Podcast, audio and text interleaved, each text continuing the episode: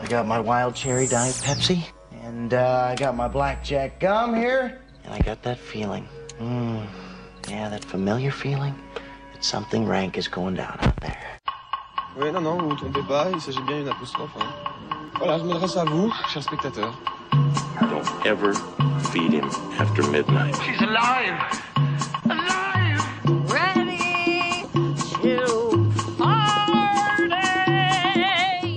Sorry, Dave. I'm afraid I can't do that. I'm a man. Well, nobody's perfect. Qu'est-ce que c'est faire C'est pas quoi faire Les acteurs sont à l'aise dans leur personnage, l'équipe est bien soudée, les problèmes personnels ne comptent plus, le cinéma règne. Vers l'infini De la place de l'Étoile à la place de la Bastille, Extérieure Nuit est donc rentré dans ces quartiers après la folle aventure du Champs-Élysées Film Festival. Mais comme on rapporte des souvenirs chers et d'un goût douteux de ces voyages touristiques, nous, on vous rapporte une dernière petite capsule de notre escapade. Et quelle capsule? Puisqu'il s'agit de notre entretien avec le grand Kenu Reeves. De Kenu, on se retrouvera Kenu pour mieux accueillir les initiateurs d'un nouveau rendez-vous parisien qui s'annonce passionnant, le festival du film de fesses qui ouvrira ses portes le 25 juin prochain, non loin de nos studios, au nouveau Latina. Enfin, comme à l'habitude, il sera question de sortie et de ressortie, puisque en plus de Clint Eastwood, Nick Cassavetes ou encore Robert Guédiguian, Martin Scorsese est à l'honneur avec la ressortie de l'anthologique Mean Streets, Guerre à vos fesses, extérieure nuit, c'est parti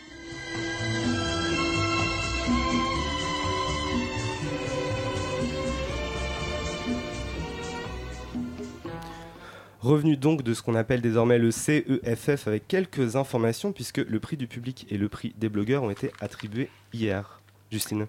Oui, donc après cette euh, fabuleuse semaine que nous avons tous passée sur la terrasse du Publicis et, euh, suite à avoir rencontré la, quasi-totalité euh, des, réalisateurs dans cette sélection indépendante américaine, ont été annoncés hier donc les résultats. Donc le prix des blogueurs est, attribué à American Promise de Michelle Stephenson, un documentaire euh, retraçant euh, 13 ans euh, de scolarité de son fils qui a charmé l'intégralité de, de l'équipe du festival. Et le prix du public a été remis à Claudia Myers pour son très beau For Bliss, euh, que nous avons rencontré vendredi 13 juin en direct. Donc n'hésitez pas à écouter le podcast pour en savoir davantage sur ce film. Et hum, Alexander, qui est ici, a vu le film, a interviewé Claudia Myers et voudrait vous dire quelques mots. Oui, c'est ça, on l'avait reçu, donc euh, donc c'est le prix du public, c'est ça qui a eu le film. Non, c'était, enfin, je trouvais que c'était un film qui avait, qui avait des qualités, enfin, qui était assez intéressant euh, par le point de vue politique qu'il avait, et qui en même temps était assez curieux. C'était un film euh, donc féministe sur une sur une jeune femme qui euh, qui rentrait de la guerre en Afghanistan et qui euh, et qui avait du mal donc à renouer des liens avec son fils qui était tout petit quand elle était partie et qui est toujours jeune quand elle revient et qui ne la reconnaît pas, ne veut pas vivre avec elle. Euh, en même temps, c'est un film étrange euh, d'un autre point de vue, puisque euh, il était assez. euh, Claudia Myers nous l'avait confié lors de l'interview. Il avait eu l'aval de l'armée, même si ça avait mis un peu de temps, etc. Et il avait parfois des allures comme ça de film un peu officiel. Et donc, du coup, ça, ça m'interroge un peu. C'est-à-dire que le. le c'est plutôt positif, je trouve, que, qu'un film féministe comme ça, aussi ouvertement féministe et qui, n'a, qui l'assume complètement, euh, reçoive un prix du public. Après, il y a, euh, oui, il y a une sorte de bienveillance comme ça. Finalement, c'est un film qui est assez, c'est un film qui est assez consensuel, euh, très, très, très conciliant, qui essaie de réconcilier des choses, enfin, qui apparente l'armée à une sorte de grande famille. Finalement, c'est un film très, très national en fait. C'est-à-dire que c'est assez, il y a quelque chose d'assez étrange dans le fait d'avoir que, qu'un public français en fait vienne récompenser un film qui est autant aussi américain en fait, aussi nationalement américain. Et donc euh, le deuxième film, c'était euh, là on parlait de. Donc prix des blogueurs américains. American Promise. American Promise euh, que j'ai pour ma par- mou- ah, pardon pour ma part vu et j'ai nous avons eu la chance également de rencontrer Michelle Stevenson ainsi que son, fi- son fils Idris en direct c'est c'est un film qui a eu le prix du public Sundance en 2013 et ce fut une, une énorme découverte documentaire donc comme je vous le disais il y a il y a quelques minutes il s'agit euh, ils ont retracé donc Michelle Stevenson et, son mari ont retracé euh, donc et ont filmé pendant 13 ans la scolarité année après année euh, de leur de leur fils. Et, et au sortir de, de, de, ce long périple ils ont ils, en ont fait un, documentaire qui, qui met vraiment le doigt sur sur une réalité tant racia- raciale que sociologique à savoir la place des Afro-Américains issus de milieux aisés et euh, comme quoi il est difficile pour les garçons afro-américains, beaucoup plus que pour les filles afro-américaines, de s'intégrer dans ce milieu aisé, de trouver sa place dans des milieux privés. C'est un film euh, absolument fascinant, euh, tant, sur le fond que sur la forme, et je vous encourage vivement à suivre leur travail. Ils ont leur, ils ont leur boîte de distribution, et donc c'était American Promise de Michelle Stephenson. Voilà, Co- co- connectez-vous, trouvez plus d'informations et, Et si vous découvrez avez un leurs doute, œuvres. n'hésitez pas à réécouter les podcasts de la couverture du festival. Euh, on file tout de suite du côté de la dernière interview de ce fameux festival avec un invité pas comme les autres.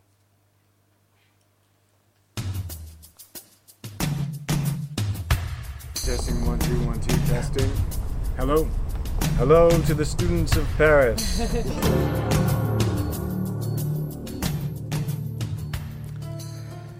Et oui, vous ne rêvez pas, vous avez peut-être reconnu la musique de Point Break. Euh, c'est bien Keanu Reeves qui a répondu au micro de Radio Campus Paris. Keanu Reeves qui était donc au Champs-Élysées Film Festival pour une séance spéciale de son premier film Man of Taichi sorti le 30 avril dernier et dont on avait parlé ici à Extérieur Nuit, mais aussi pour présenter un documentaire qu'il a produit Side by Side et dans lequel Keanu parle de, euh, par le micro à la main à la rencontre des plus grands noms du 7e art pour, pour les interroger sur euh, la révolution qui est en train de s'opérer entre le passage de la pellicule au passage au numérique. Voilà. Donc bah, on va tout de suite écouter euh, Kenu. La première question qu'on a, qu'on a posée à Kenu Reeves, c'était euh, comment est bien sûr né le projet Side by Side? Uh, side by Side was born out Alors Side by Side est né il y a deux ans d'un sentiment que j'avais que nous étions à un carrefour euh, d'évolution et de révolution de, la mise en scène au cinéma. um, Entre euh, d'un côté euh, le cinéma argentique et le cinéma numérique. with the advent of the new digital cinema cameras. Et euh, que euh, les dernières caméras numériques les plus récentes scellaient euh, un peu pour de bon le destin de la pellicule. And so I wanted to go out into the world to J'ai voulu sortir euh, et voir le monde un peu autour de moi, des réalisateurs, des grands professionnels, et euh, leur demander comment ils ressentaient ce phénomène et qu'est-ce qu'on perdait, qu'est-ce qu'on gagnait à- avec cette nouvelle manière de faire des films. Et donc on lui a demandé ensuite euh, bah, comment il avait vécu le fait de prendre la position de l'observateur pour une fois, euh, puisque c'est un milieu qu'il connaît très bien, et d'endosser presque un rôle de journaliste pour partir euh, justement à la, rencontre de ses collègues de travail. J'ai pris un grand plaisir à faire ce documentaire. Ça nous a pris environ un an et demi. En gros, on envoyait des requêtes aux gens, peu importe quand, comment vous êtes disponible pour nous rencontrer. Euh, S'il vous plaît, euh, où que, vous soyez, nous voudrions vous interroger à ce sujet-là. Et nous avons euh, Uh, trouvé beaucoup d'oreilles attentives et, beaucoup de passion aussi. Les gens voulaient parler et partager leur, leur expérience de la réalisation, de leur manière de faire des films. Et pour ce qui est de poser les questions et d'être dans la peau du journaliste, c'est une expérience qui m'a, à titre personnel, beaucoup plu. Mais alors, quel est euh, son avis à lui sur la question à Kenu? Euh, Est-ce qu'il en avait déjà un, David et- Déjà, et, euh, et est-ce que ce documentaire l'a fait changer d'avis? I went into the project really, um, Je suis arrivé sur le projet en sachant vraiment très peu de choses sur le numérique. J'avais bien plus d'expérience avec la pellicule. Et d'un point de vue émotionnel, j'étais très attaché à l'argentique et partais vraiment du principe qu'on perdait quelque chose, mais sans pouvoir dire vraiment quoi. Et au fur et à mesure de l'expérience, je me suis plutôt, j'ai plutôt commencé à me demander ce qu'on gagnait avec cette technologie, ce qu'elle nous apportait, pour finalement en arriver à la conclusion que c'était un outil. Un outil parmi d'autres qui permettait de se demander euh, euh, quel, quel type d'histoire on voulait raconter. Et euh, pendant le documentaire, la proportion de films en pellicule a signi- significativement continué à décroître. On fabrique des caméras numériques, des entreprises qui, qui fabriquaient de la pellicule n'en font plus. J'espérais que ce soit une option, mais en fait, ça semble plutôt être euh, à sens unique et c'est dommage. On lui a alors demandé si euh, sa récente expérience de metteur en scène, euh, mais aussi celle de producteur, puisqu'il produit ce documentaire, lui avait donné un autre point de vue sur la question. À mesure que j'apprenais, oui, absolument. J'ai fini par réaliser, tourner un film intégralement en numérique et j'étais très content du résultat obtenu. Mais euh, il faut parler aussi de la manière dont on regarde les films. Aujourd'hui, ce ne sont plus uniquement des grands écrans, ce sont nos téléviseurs, nos écrans portables et euh, n'importe quel contenu à n'importe quel moment. Parler de ça, ça m'a aussi fait réfléchir. Et justement, euh, en quoi parler avec ces, grands noms l'a aidé? Est-ce que, euh, est-ce que certains professionnels, euh, certains grands réalisateurs l'ont fait changer d'avis? Principalement, ça m'a aidé à garder une ouverture d'esprit. Parler avec James Cameron et voir ce qu'il a accompli avec Avatar, parler avec Robert Rodriguez et voir ce qu'il a réussi à faire avec Sin City, ça m'a vraiment ouvert à l'étendue des potentialités. Avec Cameron, par exemple, c'était plus sur les possibilités des, des caméras en elles-mêmes, des caméras numériques, des caméras 3D. Avec Rodriguez, c'était davantage la capacité de capturer des images pour ensuite les manipuler numériquement et d'arriver à créer des images qui seraient euh, presque impossibles à obtenir ou alors très difficilement avec de la pellicule. Des images qui devraient de toute façon être numérisées pour être manipulées.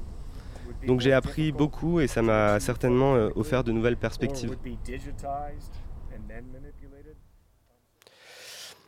Alors, il y avait une vraie connexion finalement entre, entre son sujet à Keanu Reeves et des films dans lesquels il a joué Matrix en tête, qui en plus de représenter un jalon dans l'ère numérique au cinéma, avait comme sujet un monde qui n'était qu'une projection virtuelle. Et c'était aussi le cas avec Scanner Darkly de Richard Linklater, qui lui avait carrément numérisé l'acteur Keanu Reeves pour, pour créer un film d'animation hybride.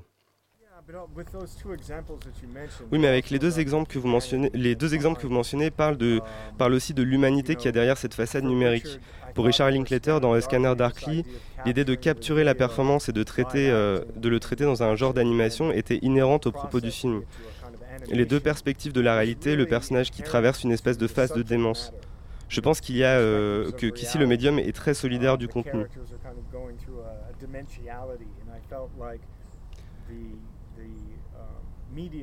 Et euh, pour ce qui est de la trilogie Matrix, euh, ça parle du fait que oui, il y a un cinéma qui génère des images et de, de l'idée de devoir être euh, presque digitalisé pour, pour avoir accès à une conscience, mais au final, ça parle avant tout de cette conscience, euh, de prendre la version la plus pure, la plus humaniste d'un sentiment comme la compassion, comme la tolérance ou euh, comme la liberté. Et c'est c'est ça que j'aime le plus. of freedom. Uh, so c'est euh, c'est cette interaction qui finalement euh, existe dans toute chose et, euh, que cette technologie, cette technologie qui est en contact avec et comment on l'utilise et qu'est-ce que ça raconte de nous en fait. in a way, you know, it's just what is the technology that we're interacting with. Um, Voilà, donc euh, on ne doute pas une seconde que Kenny nous écoute euh, actuellement en direct, donc on le remercie évidemment d'avoir répondu à nos questions. Avant de passer à la suite, un peu de musique, vous saurez de quoi il s'agit juste après, mais pour l'instant le nom de l'artiste reste encore inconnu. La chanson par contre, vous risquez de vous en souvenir euh, longtemps. Éloignez vos enfants du poste ou alors laissez-les-y, c'est peut-être le moment de leur apprendre quelques trucs avec Chienas Forever.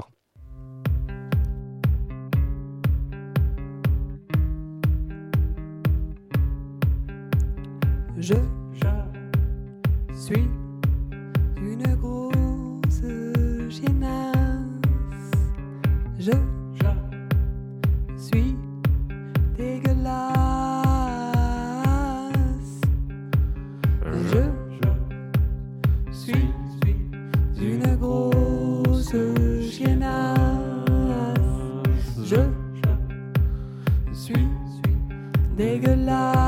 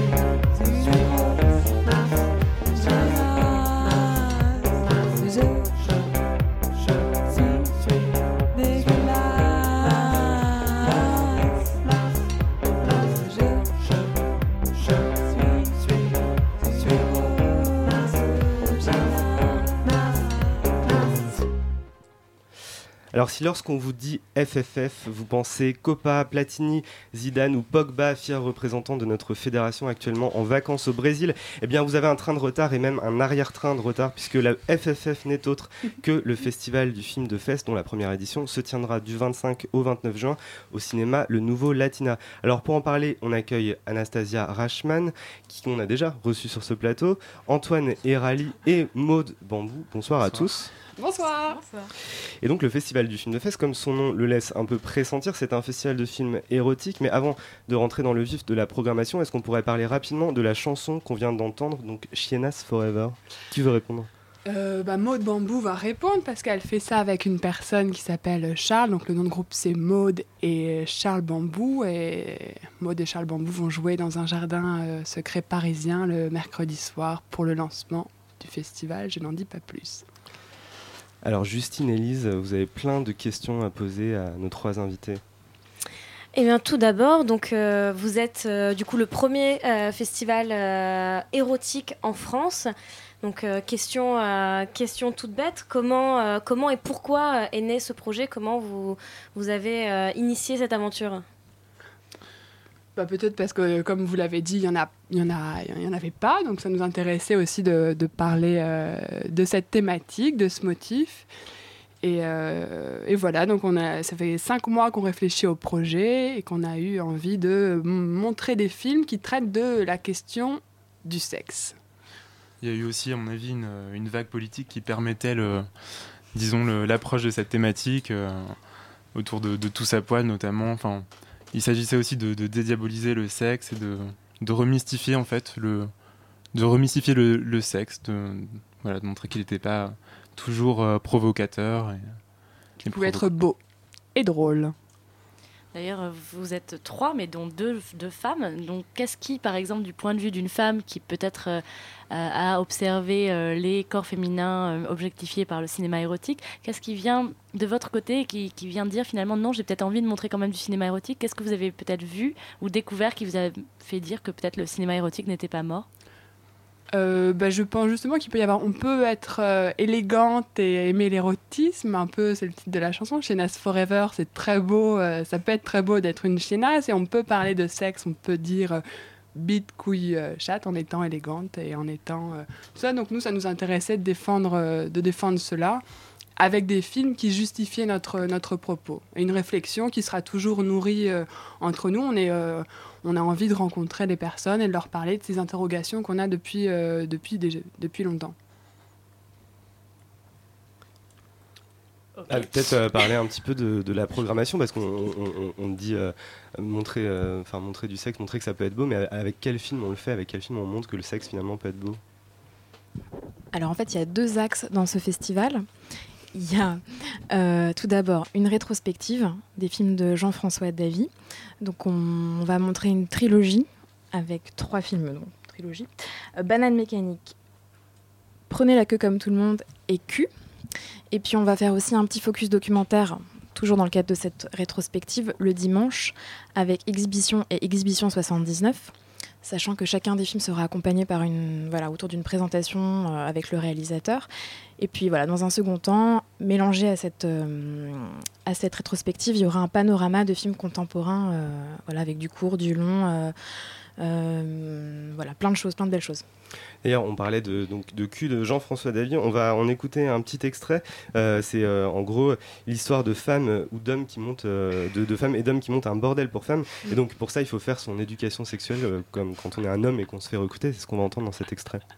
Pardon madame, je viens pour l'annonce. Pour l'annonce. Mais vous avez quel âge 22 ans en décembre.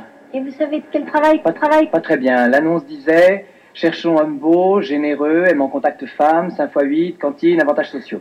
Dites donc, vous l'avez appris par cœur Vous savez, je suis au chômage depuis 5 mois, alors des annonces, j'en ai appris pas mal. Ben, voyez-vous, en somme, c'est un travail que seul un homme peut faire, et qui jusqu'à présent n'était pratiqué que par des femmes. Enfin, si vous voyez ce que je veux dire. Mais pas si vite, écoute, il faut une progression. Et puis d'abord, il faut que tu la prépares, que tu la caresses. Tes mains, elles servent à quelque chose. Mais sois plus doux. Doucement, caresse-la doucement. Voilà, encore. Tu descends un peu les cuisses, voilà. Et puis ta bouche. T'as une bouche, ça sert à rien une bouche, tu l'embrasses. Voilà, puis tu l'embrasses dans le cou. Voilà, et puis tu descends doucement, tu descends sur les seins. Voilà. Doucement. Et ta langue T'as une langue, il faut qu'elle serve à quelque chose. Voilà, maintenant tu descends sur le ventre, tout doucement, tout doucement avec ta langue. Plus bas, plus bas, jusqu'en bas tu descends. Parce qu'elles aiment ça. J'aime pas beaucoup ça. Eh ben, faudra t'y faire. Allez. Encore. Allez. Avec ta langue. Plus bas. Plus bas, je te dis. Non, t'es pas bien là. Voilà, c'est mieux. Voilà, et serre-toi de ta langue. Ah, c'est pas mal ça. Ah, c'est bien. C'est même très bien, tu sais. Ouais. Ta langue. Allez, allez, continue. Continue, là t'es bien, t'es bien placé là. Ouais, ça va. Bon, maintenant elle est prête, tu peux venir. Tu viens, tu la prends là. Allez. Ouais. Voilà, c'est bien. C'est bien. Là tu peux y aller. Là tu peux y aller quand tu sens qu'elle est prête. Voilà, là. Et puis oui, n'oublie pas ta langue aussi. Voilà. C'est bien. Bon, ben ça suffit maintenant. On n'est pas là pour s'amuser. Ah, dis donc, elle devait pas rigoler tous les jours, tes petites amies. C'est pas souvent qu'elles devaient prendre leurs pieds. Enfin, t'as des capacités. Si tu suis bien mes conseils, on fera quelque chose de toi. C'est vrai, madame. Donc euh, Q, film de 1974 de Jean-François Davy, qui est donc, comme vous le disiez, Anastasia, le troisième volet d'une trilogie érotico-comique. Moi, ce qui m'interpelle quand j'écoute cet extrait, c'est que euh, j'ai presque l'impression, on parlait de trilogique, d'entendre Antoine Douanel parler ou, euh, ou Jean-Pierre Léo parler. C'est vrai qu'il y a une espèce de, rapprochement comme ça. Alors c'est surtout sur le début de l'extrait, mais on se rend compte que dans, je sais pas, dans le phrasé, dans, dans même dans la poésie de, de cet extrait, il y, a, il y a quelque chose qui se rapproche finalement d'un cinéma d'auteur français. Bah oui, parce que euh, Douanel et, euh, et les personnages de Q sont euh, des personnages qui sont face à une chose qui est l'amour. Alors là, euh, Davy, euh, Davy, pardon, Jean-François Davy, c'est important. On le prononce à l'américaine depuis le début de la promotion, mais c'est bien Jean-François Davy. Euh, c'est des personnages qui sont face à l'amour, face au sexe, et euh, voilà, ça se mélange un peu euh, joyeusement autour de tout ça. Et donc, euh, pourquoi avoir choisi justement une rétrospective, enfin, de, de, de, de miser en- sur Jean-François Davy, là où on aurait peut-être euh, davantage attendu une rétrospective sur Ruth Meyer ou Rob Grillet Eh ben, nous y avons. C'était, euh, on avait commencé par ça en fait. On avait euh, commencé nos recherches un peu sur l'érotisme sur Ruth Meyer, mais c'est des films assez euh, connus. Donc on a cherché un peu, on est, tombé euh, assez rapidement sur les films de Jean-François Davy, cette trilogie euh, paillarde comme elle s'appelle. Et on a tout de suite euh, vu Banane Mécanique, est très drôle avec ce que David disait, quelque chose de très drôle dans le phrasé, et puis avec aussi beaucoup de gags visuels, ce qui n'est pas décelable dans l'extrait qu'on a écouté, donc on l'a choisi comme ça, mais il y a vraiment une très belle réalisation, une belle composition des plans et un vrai esprit, et on sent que voilà, il aime le cinéma et qu'il le fait euh, très bien euh, dans, ces, dans les cinq films qu'on va montrer. Puis ça suivait un peu l'idée directrice du festival, c'est-à-dire d'être dans quelque chose d'assez euh, léger, frais, mais en même temps essayer de montrer du cinéma. Et il se trouve que les films de Davy, ils ont, ils ils ont eu un énorme succès, ces trois films-là, en France quand ils sont sortis, mais finalement c'est un réalisateur peu connu et qu'on voulait voilà, lui consacrer une rétrospective parce que c'était la première en France.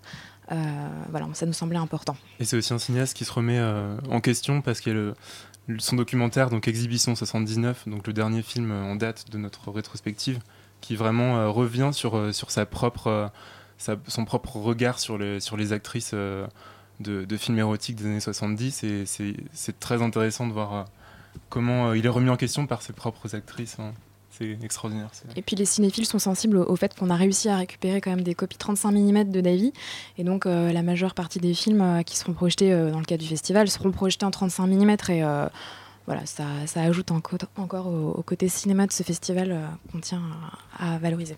Et donc, vous avez dit euh, que ces films avaient eu un, un gros succès euh, lors de leur sortie dans les années 70, mais c'était sorti au cinéma ou c'était. Oui, euh, sorti au Mm. cinéma, des millions d'entrées. Enfin, c'était- c'est vraiment énorme. La trilogie, c'est un million environ, alors j'ai pas les chiffres exacts, et Exhibition avait fait 3 millions. Donc, Gros en fait, succès. En euh, fait, c'est totalement comparable au phénomène de gorge profonde aux États-Unis, c'est-à-dire que c'est un, un cinéma à l'époque bah, plutôt du côté de la pornographie euh, chez Damiano, mais un cinéma, un cinéma pornographique ou un cinéma qui sort des circuits un peu secrets, qui vient au grand public et qui rencontre le grand public. Mm. Euh, vous vous expliquez ça comment finalement, qui est, euh, qui est un mec comme Jean-François Davy qui a été complètement éclipsé euh, en France? Moi, je pense que c'est le- l'esthétique des années 70 qui est pas tout à fait à l'honneur en ce moment. Je pense qu'on est plutôt dans les années 80 ou 90 à mon avis. Et euh, c'est aussi l'occasion de, de redécouvrir un pan entier euh, de l'esthétique, des phrasés et de, des costumes, enfin tout ce que vous voulez. D'ailleurs, on, en profite pour parler de notre partenariat, parce qu'on a un partenariat avec euh, Mubi, euh, qui est une plateforme de, de diffusion de films sur, euh, sur Internet. Et voilà, pour compléter un peu les années 70 euh, mises à l'honneur, ils, ils font un volet de films des années 70 suédois. Donc, vous pourrez découvrir deux perles sur leur site. Donc, Dès aujourd'hui, d'ailleurs. Dès aujourd'hui. On, on cherchait à expliquer ce que pouvait être euh, la raison du, du succès de tel film à l'époque. C'est aussi une époque où les, les cinémas euh, pornographiques étaient monnaie courante. On- C'est au cinéma qu'on accédait à la pornographie, à l'érotisme. Euh, justement, comment, euh, à ce titre-là, ça s'est posé pour vous la question de, euh, de, de- de définir la limite dans ce que vous vouliez montrer entre ce qui est érotique, ce qui est pornographique? Pour moi, le film de fesses, ça a toujours été le film pornographique. Moi, on me disait que les, les films érotiques, c'était les films de seins. Alors voilà, maintenant, je, du coup, je, je suis tout perdu, je sais plus. Mais c'est c'est surtout des films interdits au moins de 16 ans, c'est-à-dire c'est pas des films pornographiques à proprement parler, mais il peut exister de la, une forme de poésie dans une certaine forme de, de pornographie, etc. Comment vous, quelles limites vous êtes fixé Comment, euh, quel choix il a fallu faire en termes de programmation? Mais déjà, il faut, il faut voir de, de la fesse, c'était la condition sine qua non. condition. Mais, euh, mais surtout, euh, on, on sait que le, quand on appelle, les gens on dit festival du film de fesses, c'est nécessairement un peu décalé. Et on voulait vraiment ne pas dire festival d'érotisme ou festival de la pornographie. C'était important d'être un peu dans cette notion euh, de décalage. ouais. Pas forcément désuète, parce qu'aussi, on va, c'est très important pour nous de montrer des, des films contemporains, parce qu'on s'interroge sur la sexualité. Mais voilà, c'est le, notre point de vue, c'est la- le sexe peut être drôle, beau et poétique. Et on n'est ni dans l'érotisme ni dans la pornographie. Alors pour répondre vraiment à votre, euh, à votre question, c'est voilà, c'est un beau motif qu'on travaille et dans lequel on va bah, les films films dans qu'on montre euh, oui pardon les films que nous allons montrer on va avoir du, cinéma du beau cinéma avec comme motif le, sexe qui, est interrogé à chaque fois d'ailleurs. C'est pas juste montrer le sexe. euh, il faut, c'est pour aussi redorer, euh, remystifier, je pense, une image du sexe qu'on a dû perdre peut-être avec la pornographie. Enfin, pour moi, c'est ça. Du coup, euh, comme vous venez de le dire, vous cherchez quand même à, à programmer ou en tout cas à faire découvrir des films qui ont, si ce n'est pas une ambition esthétique absolument euh, virale comme Spielberg, c'est quand même quelque chose d'une proposition de mise en scène.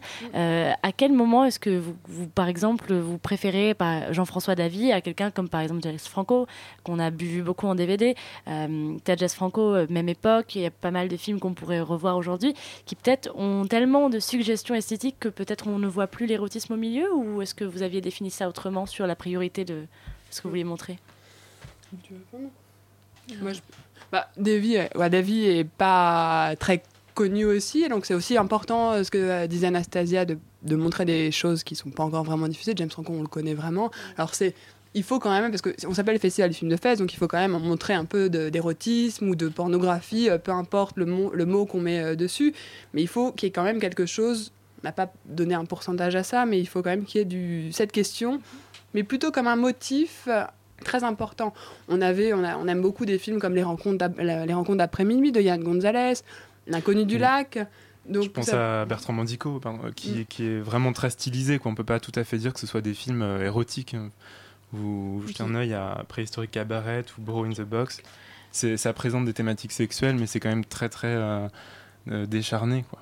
Et puis chaque, chaque film est une proposition aussi, euh, voilà, puis aussi de, de cinéma érotique. Interroge euh, cette question-là de manière, euh, voilà, euh, très très personnelle. Et puis après, c'est chaque spectateur qui doit aussi écrire son propre rapport au, au sexe, à sa sexualité, et puis voilà, ce qu'il veut voir aussi sur l'écran. Chaque film est quasiment interdit au moins de 16 ans quand même pour... voilà, il y a quand même ce seuil-là qui, qui, qui est là, quoi, qui existe. Vous, vous parliez de, de l'inconnu du lac ou, euh, ou des rencontres d'après-midi, qui pour le coup est un film avec une esthétique euh, très années 80. Euh, mais là, je, je, je, Pas je pose. L'inconnu du lac, hein. Euh, les, les rencontres d'après-midi, pardon. Là, je pose plutôt la question aux, aux- aux cinéphiles. Est-ce que vous pensez qu'il y a une forme de réenchantement de l'érotisme dans un cinéma peut-être un peu plus grand, enfin grand public, en tout cas plus autoriste ou plus un, un cinéma qui tout simplement est projeté dans les salles de cinéma, ce qui n'est plus le cas du, du cinéma érotique depuis euh, longtemps. Est-ce que c'est quelque chose qui se, qui finalement euh, se, réintroduit dans, le, dans le cinéma, euh, de cinéma mainstream entre gros guillemets, le cinéma non érotique, je sais pas comment. Un peu, bah, il y a trois signes forts en voyant, moi, euh, l'inconnu du lac, en voyant, euh, c'est un peu choquant quand on voit un pénis euh, sur grand écran, on peut se poser la question, euh, pourquoi ça me choque pas tant que ça? Et en fait, il le fait, il le fait très bien, Et c'est pas choquant. Pourquoi ça choque pas, je ne sais pas. Mais en tout cas, nous, on avait vraiment envie de se mettre dans cette veine-là, d'interroger ça et de travailler un peu cette question Après, et d'être en, en réflexion avec le public, les spectateurs, en organisant aussi des conférences autour de cette question. La vie d'Adèle avait quand même euh, vachement choqué. Oui, alors du coup, voilà, c'était aussi intéressant de revenir sur, ce, sur ces questions, euh, sur ces questions euh, euh, ensemble et autour d'un festival. Après, on peut parler de lesbophobie aussi avec la vie d'Adèle, c'est un truc qui revient Voilà aussi. aussi. mais bon. Mm. Et euh, donc plutôt pour revenir là, à votre euh, au festival de manière générale, donc vous avez gardé euh, beaucoup beaucoup de mystères autour de la programmation euh, ces, ces derniers mois et hier nous avons eu le plaisir de, de découvrir euh, votre programmation. Donc vous avez essentiellement communiqué sur une image euh, très forte qui euh, qui euh, qui est aussi la découverte euh, d'un d'un artiste donc qui s'appelle euh, Maxime euh, Levestre, c'est bien ça Ouais. Donc si vous pouvez euh, peut-être nous parler euh, de, la décou- enfin, de cet artiste et euh, du travail que vous avez effectué avec lui. En fait, on a, on a eu la chance de le rencontrer très tôt dans notre travail autour du festival. Euh, on a un partenaire qui s'appelle Irène, qui est un magazine érotique féminin, donc euh, qui est euh, géré par euh, trois filles.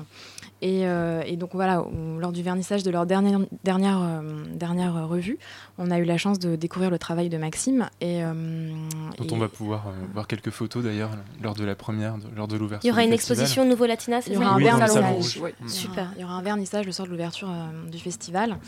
Euh, et, et donc voilà, et on a trouvé les photos tellement belles euh, Ouais. qu'on en a fait notre affiche. Euh, et c'était voilà. intéressant, si je me- juste, c'était ri- rigolo en fait pour nous d'avoir l'élégance de l'affiche et le décalage un peu euh, du titre qui est Festival du film de fête. Voilà, c'est vraiment ce sur quoi on veut surfer. Un peu drôle, mais aussi élégant avec euh, de l'esprit. Voilà. Puis la jambe qui est présente sur l'affiche euh, annonce finalement le, La Coupe le du titre. Monde. La Coupe du Monde. Le, show peut commencer. Eh bien, merci Maud Bambou, Anastasia Rachman et Antoine Herali de Merci. nous avoir Merci. répondu. On vous souhaite bah, une excellente première édition de ce festival du film de fesses. On vous rappelle que c'est donc du 29 au 25 juin. 25 au 29 juin. Du 29. Ouais, je remonte le temps, j'ai le temps. Du 25 au 29 juin au Nouveau Latina, donc c'est au 20 rue du Temple, métro Hôtel de Ville. Tout de suite, on écoute euh, les Four Seasons, les vrais, pas ceux de Clint Eastwood. C'est Can't Get My Eyes Off of You.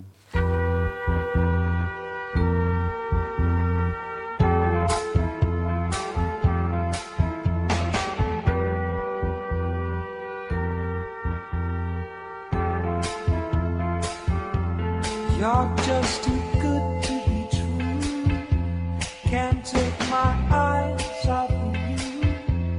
You be like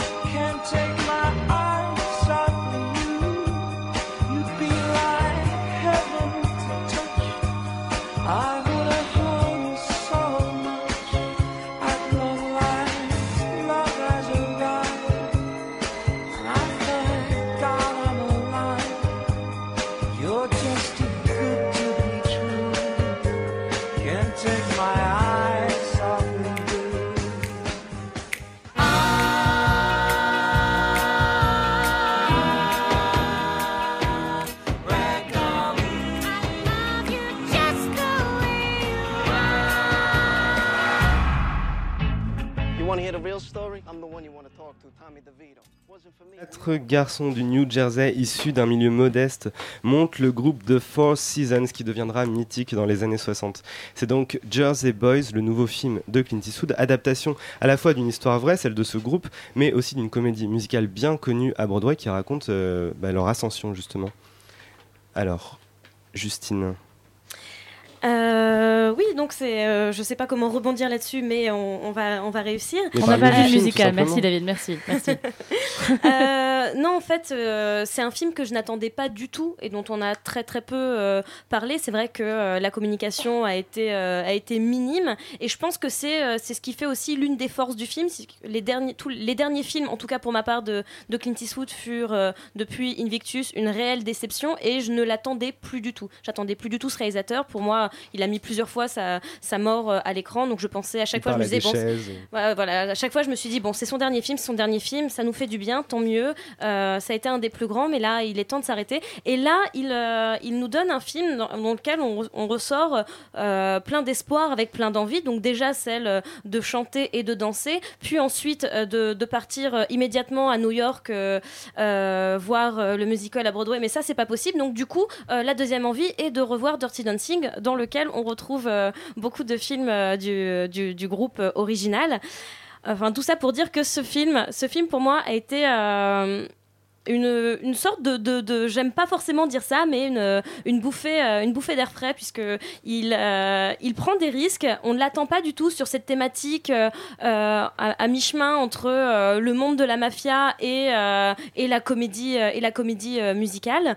Il en fait quelque chose de, de de, de très fort qui, qui, nous, qui nous tient vraiment hors haleine. Après, effectivement, il n'est toujours pas bon depuis. euh, on l'avait déjà vu dans J. Edgar, mais euh, on, on se rend vraiment pas, on se vraiment, on se rend vraiment compte qu'il n'est pas bon du tout dans, dans le maquillage, les postiches, tout ça. C'est vraiment pas son truc. Il faut qu'il arrête de faire, faire vieillir euh, ses, ses, ses- personnages. ses personnages. Il faut qu'il reste dans un temps et que son personnage ne bouge pas, puisque Ou là, alors on va- prennent Morgan Freeman, c'est-à-dire un mec qui est déjà vieux. voilà, ou alors il prend quelqu'un de déjà vieux ou vieux- quelqu'un de, vieux ou, ou- ou quelqu'un d'initialement jeune, mais euh, voilà, euh, de voilà, c'est pas pas son point fort, mais en tout cas pour moi c'est une très très belle découverte qui qui, qui fait franchement du bien. C'est pas le film de l'année, ce n'est pas un chef-d'œuvre, mais euh, ça voilà, je ça, ça, ça vaut vraiment le coup d'œil.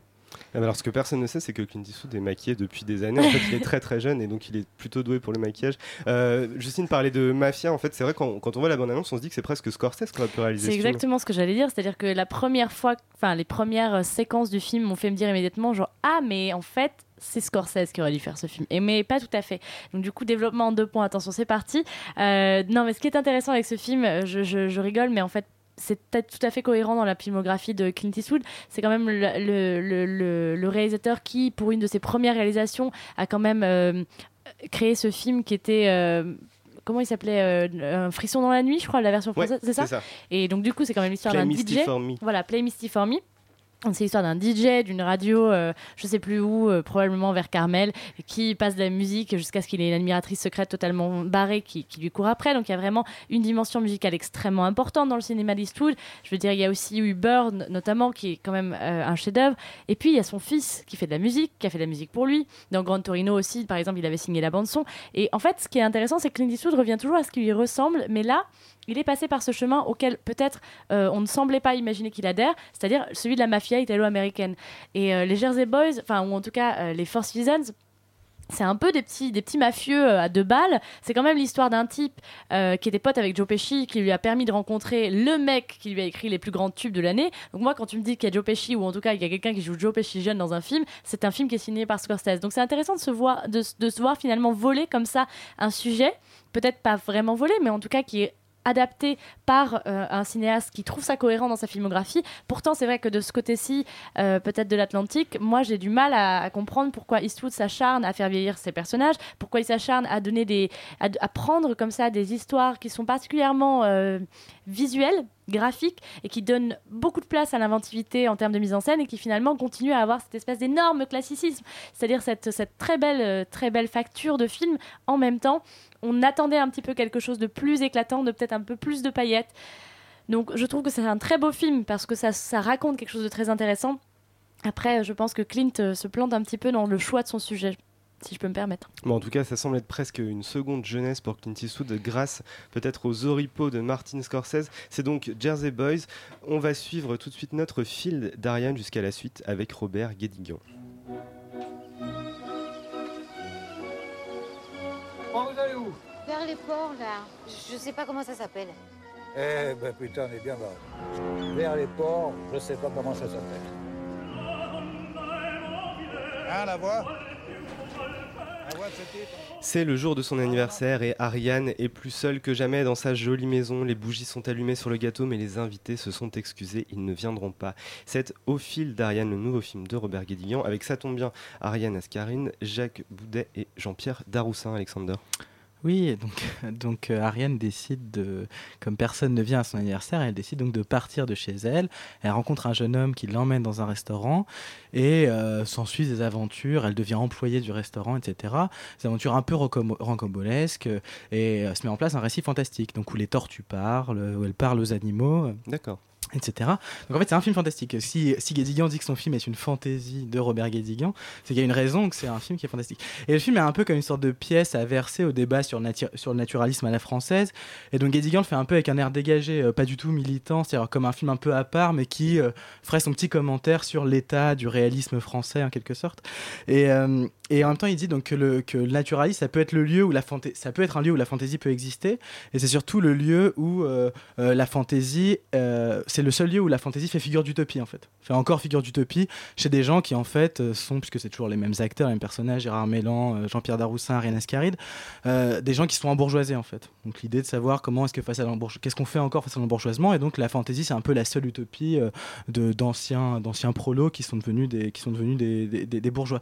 Bon le film est un peu maladroit dans ses tentatives de fantastique. Quant à, à Ariane Ascaride parle à la tortue, c'est assez c'est jamais très très réussi.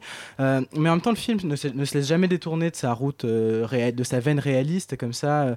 euh, même s'il y a vraiment de maladresse, le film s'ouvre sur une séquence en, en 3D, euh, en, en image de synthèse, où en fait on parcourt une maison comme, comme dans des sortes de plans d'architecte, et puis tout à coup il y a un fondu où on voit, où on voit tout à coup l'image réaliste, c'est-à-dire Ariane Ascaride dans sa cuisine. Donc il y a des choses comme ça très très maladroites, et bon, surtout la fantaisie sert beaucoup euh, à un usage très fonctionnel, c'est-à-dire que c'est euh, une multiplication de métaphores sur le sens de la vie, etc. Et euh, ce qui est assez faible, c'est le dogmatisme du film. Il y a, le, film a l'air de dire qu'en gros, le seul endroit où on trouve du cinéma, c'est dans la vraie vie. Euh, et, euh, et donc, le seul endroit où on peut trouver de la fantaisie, c'est en filmant en fait de manière réaliste, en filmant de manière naturaliste. Et en même temps, c'est un film qui, fait qui a une critique un peu facile et à retardement, euh, par exemple de la, télé- télé-réalité. C'est un film qui dit que c'est le, ciné- le cinéma qui est pas beau, c'est le cinéma qui livre en qui livre en pâture, et en spectacle, la vraie vie des gens. Et donc le, film est assez comme ça, un chemin très très étriqué, très très étroit, et il, propose ce chemin-là comme la seule comme la seule issue possible à, à- à- à ce débat qui n'arrête pas de, de tarauder le cinéma français. Donc bon, c'est un peu c'est un peu dommage, en plus que c'est je trouve que c'est très très très maladroit. Donc une fantaisie de Robert Guédiguian relativement maladroite avec son fil d'Ariane. On est en juin mais on va retourner pour un instant en janvier et même en 1962.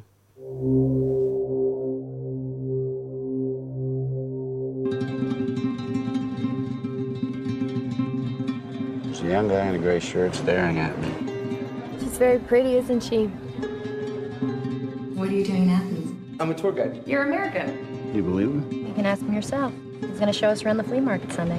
What do you do for a living, sir? I uh, look after people's savings.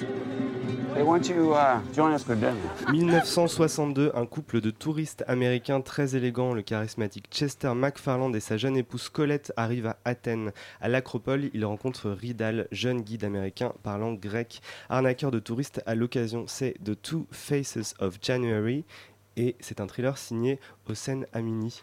Émile. Voilà, Hossein Amini qui euh, jusque-là était surtout connu pour avoir fait le scénario Drive, qui n'était pas vraiment la force du film d'ailleurs. Et c'est adapté donc d'un roman de Patricia Highsmith qui est contemporain, euh, enfin qui se passait dans les années 60 et qui avait été publié en 64. Et euh, Amini a décidé de le garder dans les années 60, qui- ce qui peut se comprendre euh, par certains aspects de l'intrigue, par exemple l'attrait qu'avaient à cette époque les Américains pour l'Europe, ou le fait qu'à l'époque on avait besoin d'un passeport pour passer d'un pays européen à l'autre. Donc il y a énormément d'éléments dans l'intrigue qui justifient ça. À côté, je, trouve que le défaut principal du film, c'est d'avoir trop de style mais pas ce style cinématographique. C'est-à-dire qu'il a trop de, il stylise à fond les années 60. On a euh, tous les personnages ont des chapeaux.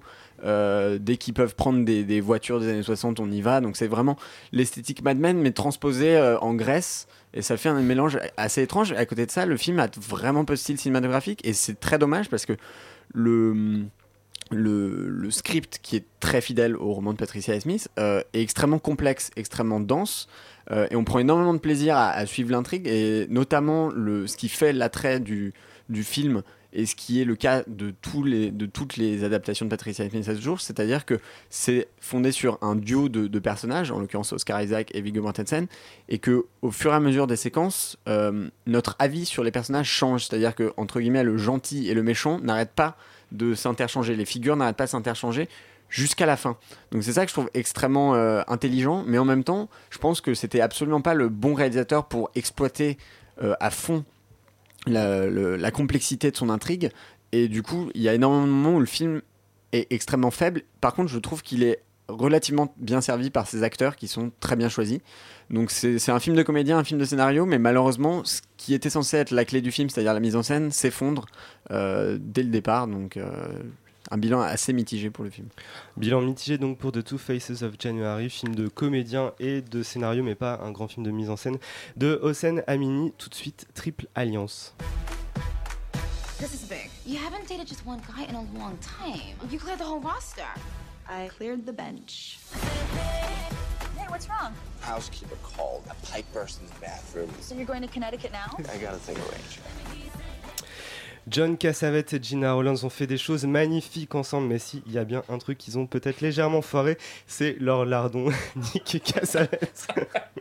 Nick... Nick donc, qui nous revient avec Triple Alliance, ou peut-être... Ah, ou comment, ou comment, donc, Jamie Lannister découvre... que-. Quand Jamie Lannister trompe sa, trompe sa femme. En gros, Jamie Lannister découvre que la polygamie qui est à court dans Game of Thrones ne marche pas à Miami. C'est ça, voilà, complètement. Il se trompe d'époque euh, complètement. Mais euh, et d'ailleurs, c'est, un- c'est une sorte de sosie d'Aaron Eckhart, euh, Jamie Lannister, je trouve. Il ressemble beaucoup à, la- à Aaron Eckhart. Non, et, donc, il, donc il trompe sa, sa femme qui est Leslie Mann avec Cameron Diaz. Euh, Cameron Diaz ne couche pas avec les hommes mariés et donc elle, elle, et donc elle, et donc elle, elle décide de, de laisser tomber son, sa, sa relation avec lui. Puis Leslie Mann et Cameron Diaz qui deviennent amis euh, découvrent qu'il a une troisième liaison et peut-être euh, des dizaines d'autres liaisons. Voilà. Euh, euh, donc c'est complètement l'inverse de l'inceste. C'est il élargit son champ d'action. Euh, non, on se met que Cassavetes a envie de réaliser un film très très classe quoi. C'est-à-dire que très très presque classique, très très très très élégant comme ça. Le problème c'est que l'univers, il prend l'univers de la comédie mainstream, c'est-à-dire que vraiment il prend l'univers régressif, décomplexé comme ça. On parle de caca tout le temps. par ailleurs c'est assez jouissif. Enfin, le film est assez drôle. Il n'y a pas de problème. Enfin, Cameron Diaz est très très bien. Et, donc du coup le ton est un peu donné par cette sorte de régression parallèle, c'est-à-dire à la régression des personnages euh, qui est qui est elle assez habituelle dans, dans le genre euh, répond une régression plus noble, plus plus plus plus classe de, de Cassavetes, Euh, co- comme si Cassavetes voulait rehausser que comme si filmer de manière classe des, des, des trucs dégueulasses, ça, ça, ça donnait un petit truc bon. Euh, le problème c'est que ça, ça donne ça donne un film qui met beaucoup de temps à trouver ses marques en fait, c'est-à-dire que c'est un film qui essaie de trouver ses marques dans la comédie régressive comme ça et qui prépare en même temps le terrain à une sorte de comédie d'espionnage puisque les trois femmes donc Kate Upton, euh, comment s'appelle-t-elle, Cameron Leslie Diaz et, et- Leslie Mann euh, vont décider d'espionner et de prendre au piège euh, euh, euh, l'acteur qui, qui- Nicolas. Lando, c'est ça. bon bref. et, et donc et donc et donc voilà. Et donc il prépare le il, donc il prépare le terrain à ça. Et le problème c'est que jamais il y a de jamais vraiment le film ne décolle. C'est à dire que c'est pas très prenant. Il met beaucoup de temps à faire à, mettre en place des situations etc et le film ne décolle que il y, a- il y a un personnage qui est joué par Nicki Minaj qui est assez drôle et qui a une sorte de flow comme ça. On retrouve le flow de son rap euh, dans, dans le film. Et c'est quand le film rencontre une sorte de flow comme ça d'articulation très particulière de, paroles syncopées euh, qui rencontre la simplicité de sa mise en scène que le film devient intéressant. C'est-à-dire tout d'un coup il y a un rythme qui est assez gratuit qui est un, un rythme purement poétique en fait un rythme de la phrase auquel répond un rythme de l'enchaînement des plans. Et ça c'est assez beau. Et c'est le seul moment où le classisme un peu de Cassavetes euh, euh, trouve, une- une vraie force quoi. C'est donc tout pour Triple Alliance de Nick Cassavetes qui apparemment s'est quand même racheté une petite réputation. Euh, un film... euh, Oula, qu'est-ce que j'allais dire? Non, n'importe quoi. Tout de suite, on passe à Mean Street de Scorsese. All right, okay. Thanks a lot, Lord. Thanks a lot for opening my eyes. We talk about penance, and you send us through the door. Well, we play by your rules, don't Well, don't we?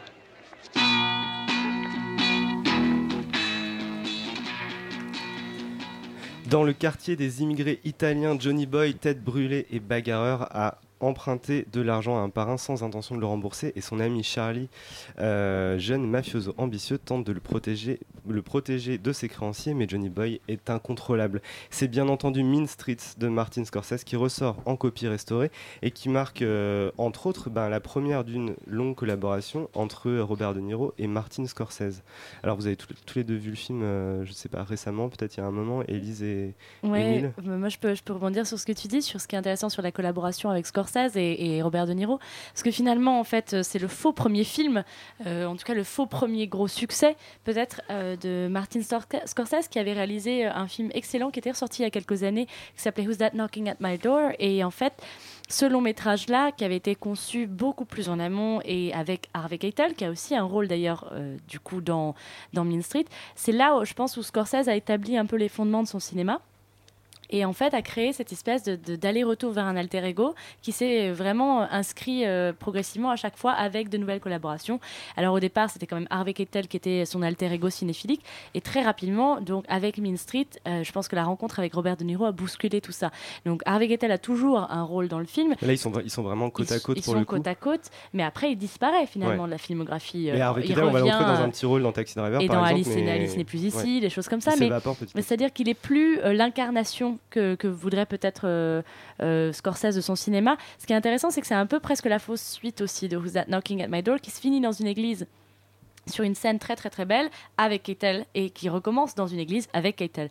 Et en fait, c'est vraiment, euh, je pense, des films fondamentaux pour comprendre les, en tout cas les, les- tortures, disons, artistiques, les, les- points d'accroche à chaque fois dans lesquels rentre Scorsese, c'est-à-dire ce lien à la religion, qui est quelqu'un qui avait des ambitions religieuses de devenir prêtre, qui s'est finalement trouvé, euh, je me souviens plus, évacué ou jeté dehors euh, de ses études, euh, monacales, je ne sais plus comment on dit ça.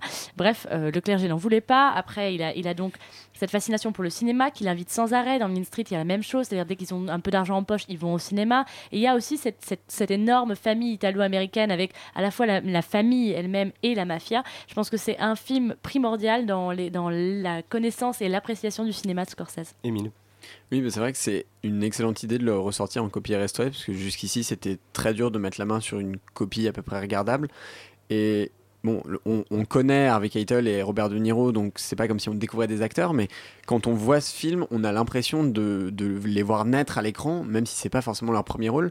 Et on a l'impression de voir un film qui a été tourné il y a, il y a un an euh, dans, dans les, dans les rues de New York, euh, même si le, le film est très marqué dans son époque, mais il utilise énormément de procédés qui ont été repris par les, les cinéastes euh, euh, Lofi avec très peu de budget Il y a, dans il y a- les- il y a cette fameuse caméra portée de d'Harvey Keitel qui fait une espèce de bad trip qui c'est la première fois en fait qu'on a ce- cette espèce de procédé sur la caméra qui reste fixe sur le, le visage d'un acteur et tout le décor bouge autour. c'est un procédé voilà, que, que reprendra par exemple Darren Aronofsky quand il fait Requiem for Dream, que reprendront énormément de réalisateurs. Et, donc tu fais bien de le noter, c'est le premier film, on va dire, c'est le premier film où Scorsese commence vraiment à mettre en œuvre son style parce que That Not Game c'était la continuité de ses films d'études Oui, euh, à, NYU. Là, c'est vraiment, il impose son style, il impose ses su- les sujets, le- son premier film en couleur, il impose vraiment les sujets qui seront ses sujets forts. Et on a entendu tout à l'heure Jumping Jack Flash des Stones, c'est euh, dans, un, dans un plan de travelling d'entrée de bar qui est un des travelling les plus euh, beaux de l'histoire du cinéma, des, des plus forts. Donc voilà, Mean Street, je pense que c'est un film en plus qui, qui peut vraiment plaire à tout le monde. C'est pas forcément un film comme les, les Scorsese sur la mafia Ouais, où il y a vraiment Casino, besoin. Voilà, c'est pas Les il n'y a pas les- tous les codes d'honneur, etc. C'est vraiment des, des, des truands à la petite semaine, quoi, qui sont assez, euh, assez piteux, euh, comme tout à l'heure quand on parlait de, de Jersey Boys.